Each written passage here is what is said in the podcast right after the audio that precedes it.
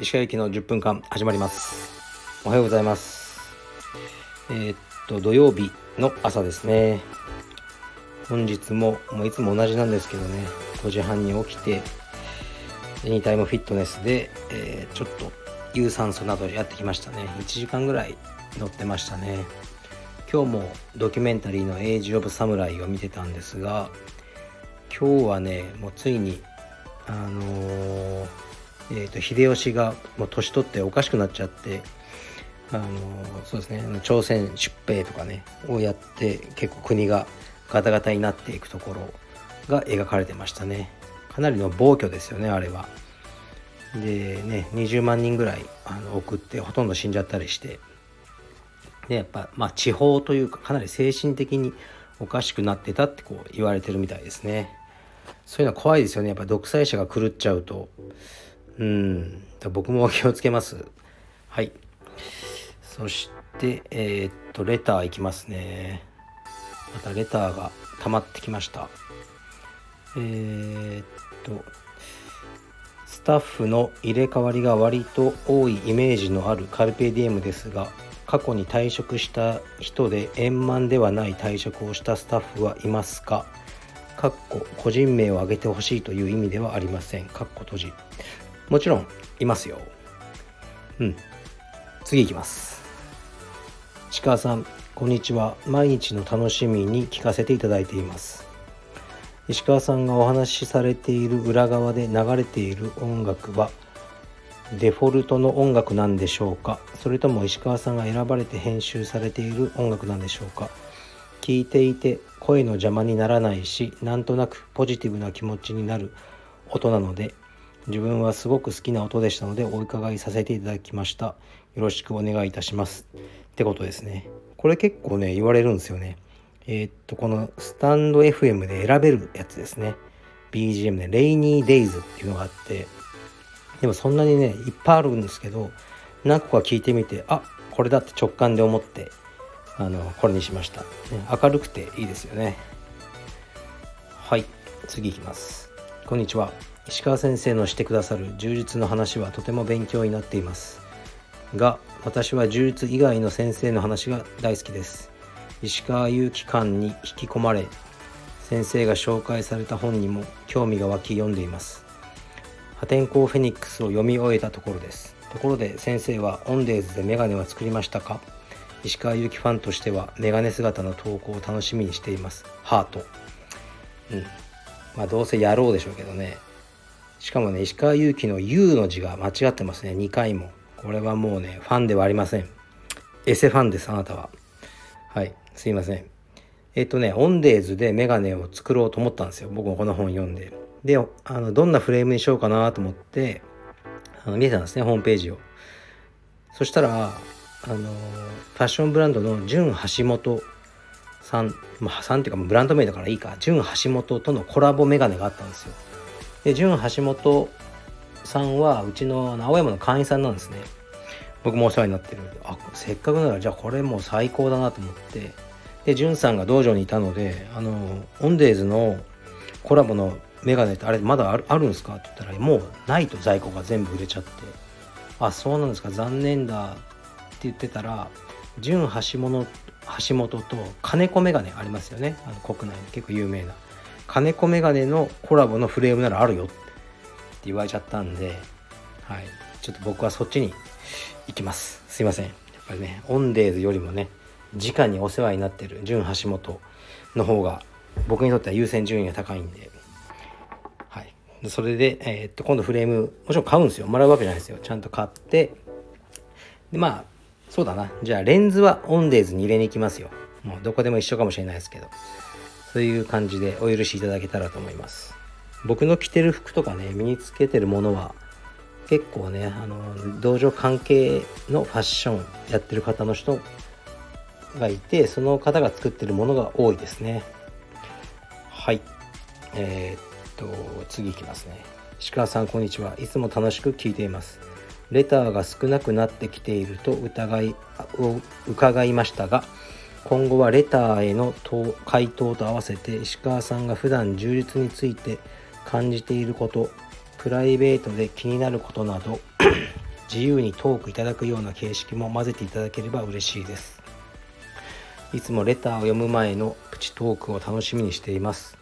ということですねありがとうございますそうですねまあレターもね減ってきてるとか言ったらまた10個ぐらい溜まっちゃったんですけどあのね、フリートークもしていきたいですね。充実に対して考えてることは、何でしょうね。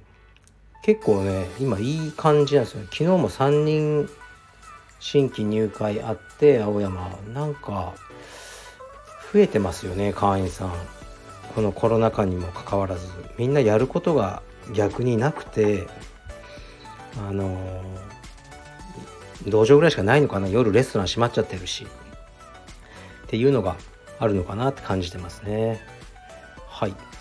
最後かな。もう一個いこうかな。えっ、と柔術仲間は礼儀正しい人が多くあまり武勇伝がありません。私も喧嘩の経験など武勇伝がありません。かっこ笑い。でも柔術は格闘技です。そのような話がすごく聞きたいです。充実は実践では。などと話したらすごく寒いやつと思われてしまいますが本当はそのような話が聞きたいです。道場破り。喧嘩みたいなスパーリング。街で揉めた話など。充実にまちまつわるきな臭い話がありましたら聞きたいです。っていうね。まだいるんですねこういう人が。これはね僕に聞かないでねそういうの好きないっぱいいるじゃないですかおじさんが。武勇伝おじさんみたいな人がに聞いた方がいいと思いますね。僕はほとんど興味ないですねこういうことに。うん僕もねじゃあ充実を使って喧嘩がしたことあるかって言ったら2回ぐらいあるんですよ。でも別にねもうなんかレベルの低いね喧嘩でどうしようもないですね。でそんなあの言う必要ないし。でうんなんかそう武勇伝おじさんみたいなのいますけどもう50とかね60になっても二十歳の頃の喧嘩がどうとかね。うーんまあ、寒いというよりも惨めですよね。哀れですよね。なんかどんなに強くても例えば僕でもブロックレスナーでも全然強さはね ブロックレスナーの方が強いと思うんですけどなんか病気になったら同じように死ぬしねえ車にひかれた時ってほとんど同じ誤差じゃないですか。僕の体格差とかブロックレスナーとの。僕でもノゲーラでも車にひかれたら同じように死ぬと思うんですよね。だからこう人間のその強さってほぼ誤差でなんかあんまりうんその街で喧嘩がどうとかは関係ないですね。確かにあのそう喧嘩もね街でね100回ぐらい喧嘩したことがあるって言ってる人は僕嘘だと思ってるんですよね。100回のうちに死ぬか殺すかしちゃうと思うんですよ。僕の知り合いの知り合いなんですけどアメリカで、えーと、アイスホッケーかなんかの観戦してて自分の子供の。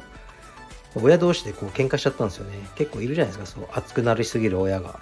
それでふざけんじゃねえってなんかなってボンってこう突き飛ばしたら後ろに転んで相手がガーンって頭にの後頭部をこのまあ硬いコンクリートで打って死んじゃったんですよ。だから多分20年ぐらい食らったと思うんですけど人ってそういうことで死ぬんですよね。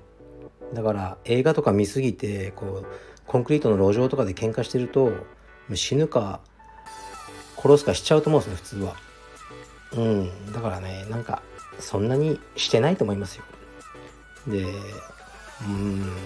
僕のやっぱ前イスラエル人の生徒さんとかいたんですけどもうねもちろん国民全員が徴兵行ってね、目隠ししたままライフル分解して組み立てたりできるわけですよね。で彼はあの、まあ、日本でも警備の仕事をしてたんですよね。大使館の。だからもう現役の軍人で、まあ、彼に聞いたんですよ。いろいろ。人を殺した時の話とか。まあひどい話ですけどね。うん。でめちゃくちゃ怖かったっすね。なんか。あんなのをね聞いちゃったらねイスラエルとか。もう日本人のなんか喧嘩自慢とかへだと思いますよ。うん。とかねブラジルのファベーラとかね行ったら。だからあまりね武勇伝的なやつはね誰かがそういうの話し始めたらうんなんか別のこと考えるようにしてますね僕は。はいすいません。期待に添えませんで、まあ、武勇伝おじさんいっぱいいると思うんで格闘技界に。